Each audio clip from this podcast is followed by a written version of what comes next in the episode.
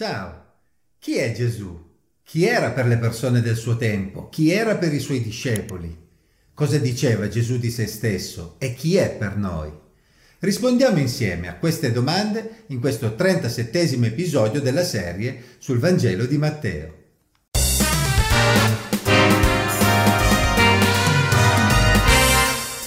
Poi Gesù, giunto nei dintorni di Cesarea di Filippo, domandò ai suoi discepoli chi dice la gente che sia il figlio dell'uomo? Essi risposero, alcuni dicono Giovanni il Battista, altri Elia, altri Geremia o uno dei profeti.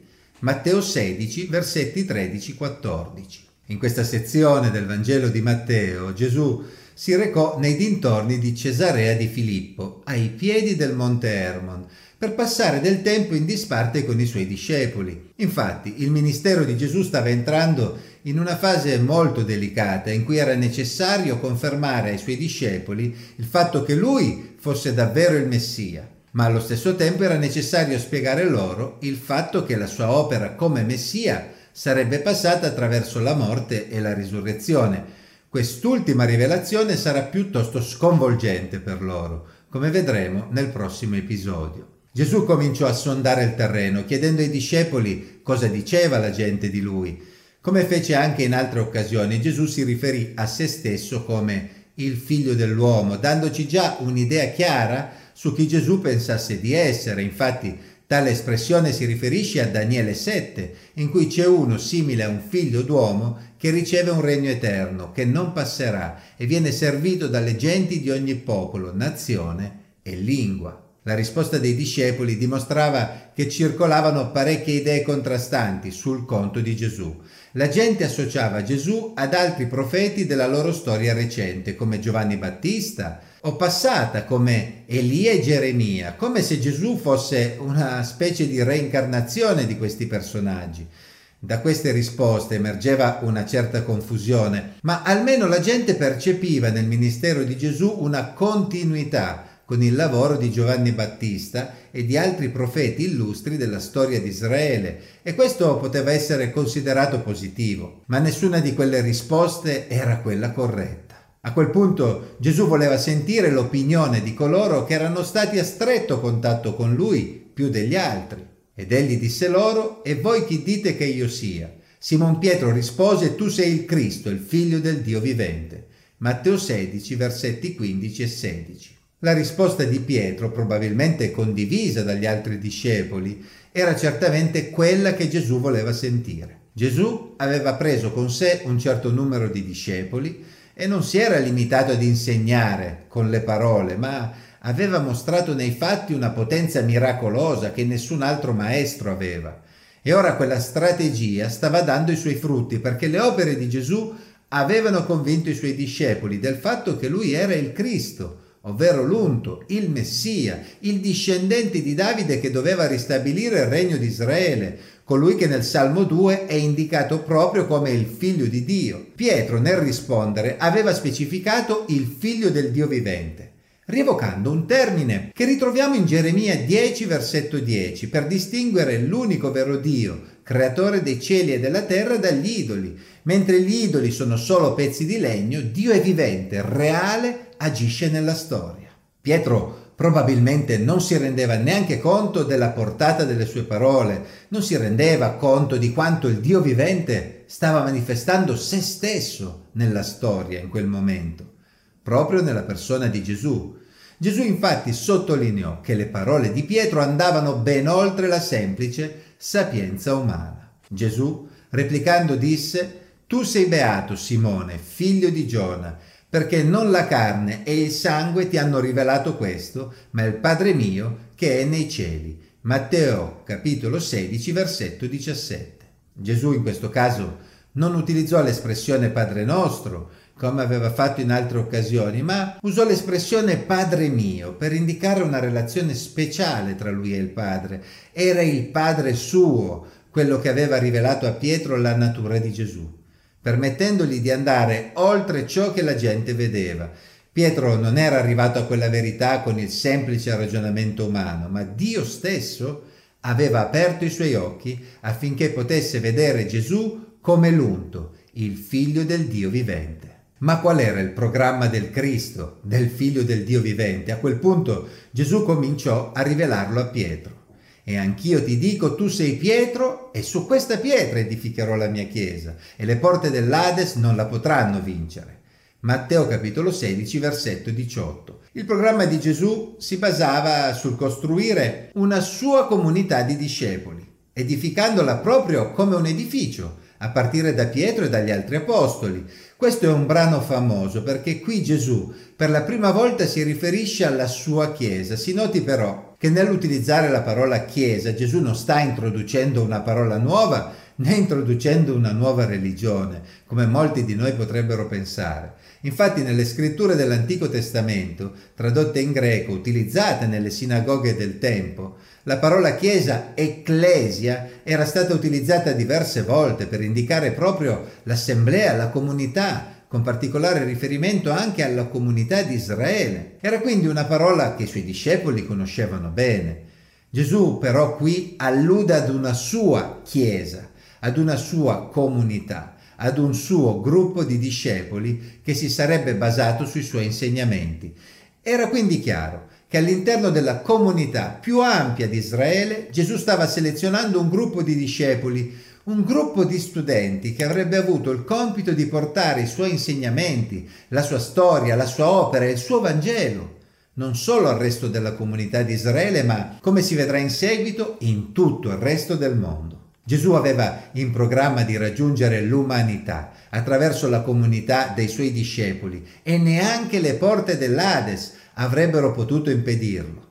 Perché Gesù utilizzò questa strana espressione? Si consideri che, come abbiamo detto, Gesù si trovava nei dintorni di Cesarea di Filippo, ai piedi del monte Hermon. Il monte Hermon era tradizionalmente associato a molte cose negative, tra cui ribellioni angeliche, il culto di Baal, l'idolatria cananea, l'occultismo e anche le porte verso il mondo dei morti, a cui Gesù si è riferito. È quindi significativo che Gesù pronunci quelle parole proprio lì, proprio su quel monte, proprio su quella roccia, proprio in quel luogo simbolico Gesù dichiarò che avrebbe costruito la comunità dei suoi discepoli, che grazie all'opera di Gesù avrebbe prevalso sulle forze delle tenebre, che idealmente nell'immaginario collettivo di quel tempo avevano proprio lì la loro casa. In alcune traduzioni capita di vedere proprio l'espressione porte degli inferi. Insomma, a partire da un gioco di parole tra la parola Pietro e la parola Petra, roccia, Gesù annunciò il programma che voleva realizzare, edificando una costruzione spirituale che non avrebbe dovuto temere le forze delle tenebre, i nemici di Dio, e infine la morte stessa. Insomma, è come se Gesù avesse portato i suoi discepoli in gita a casa del diavolo e avesse detto proprio qui comincerò a costruire ciò che sconfiggerà il diavolo e i suoi angeli per sempre. Poi Gesù proseguì coinvolgendo Pietro nel suo programma. Io ti darò le chiavi del regno dei cieli, tutto ciò che legherai in terra sarà legato nei cieli e tutto ciò che scioglierai in terra sarà sciolto nei cieli. Matteo 16, 19. A cosa si riferiva Gesù? Basta leggere un paio di capitoli dopo, in Matteo 18, 18, per vedere che Gesù utilizzò le medesime parole legare e sciogliere anche per gli altri apostoli. Io vi dico in verità che tutte le cose che legherete sulla terra saranno legate nel cielo e tutte le cose che scioglierete sulla terra saranno sciolte nel cielo. Matteo 18, 18. Su questi termini gli studiosi sono abbastanza d'accordo. Legare e sciogliere sono termini che gli ebrei conoscevano bene e che si ritrovano anche nella letteratura rabbinica. Il Sinedrio, ad esempio, aveva l'autorità di legare e sciogliere, interpretando la legge, stabilendo in che modo essa doveva essere rispettata, quali erano le cose proibite e quali quelle permesse. Come la storia ci mostra, in un certo senso anche Pietro e gli altri apostoli avrebbero legato e sciolto. Infatti nel libro degli Atti, a partire dalla pietra angolare dell'opera completa di Gesù, essi avrebbero gettato le fondamenta di quell'edificio spirituale fatto di pietre viventi, la comunità dei discepoli di Gesù, sui quali le potenze delle tenebre non avrebbero mai potuto prevalere. D'altra parte, come testimoni oculari della sua intera opera, gli apostoli erano le persone più adatte per tale compito. Ovviamente, Occorreva grande saggezza e guida dello Spirito Santo per allineare completamente la terra al cielo, ovvero per sottomettersi completamente alla volontà di Dio in modo che le decisioni prese sulla terra fossero proprio le medesime che Dio prendeva nel cielo. In che modo Pietro utilizzò quelle ideali chiavi del regno dei cieli che Gesù gli aveva affidato? Leggendo il libro degli Atti si vede chiaramente che Pietro fu usato dal Signore proprio in momenti specifici dello sviluppo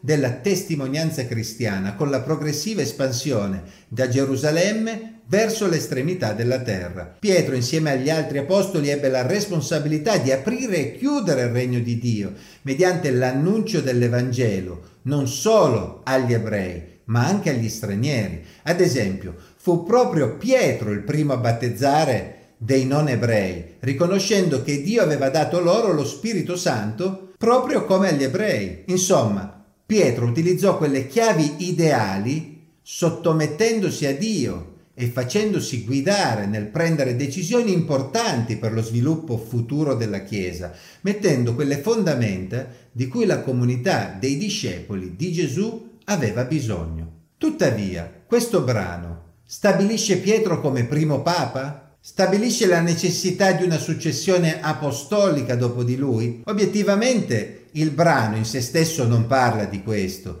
Tali idee nacquero da elaborazioni che emergono leggendo gli scritti della storia della Chiesa dei secoli successivi, quando qualcuno cominciò a interpretare questo brano di Matteo come se Gesù stesse dicendo a Pietro che sarebbe stato capo della Chiesa e queste parole furono usate per affermare la superiorità del vescovo di Roma sugli altri vescovi, dando inizio a quella struttura gerarchica che ha caratterizzato la Chiesa cattolica nei secoli. Leggendo gli atti degli Apostoli però non si ha l'impressione che lo stesso Pietro abbia interpretato in quel modo le parole di Gesù. In effetti egli non si impose mai sugli altri, ma rimase umile, lavorò sempre in comunione con gli altri apostoli. Ad esempio, la decisione più importante, presa dagli apostoli, riportata in Atti 15, ci mostra un Pietro che dà il suo contributo importante in un incontro presieduto però da Giacomo, fratello di Gesù, che era diventato già una delle colonne portanti della Chiesa di Gerusalemme,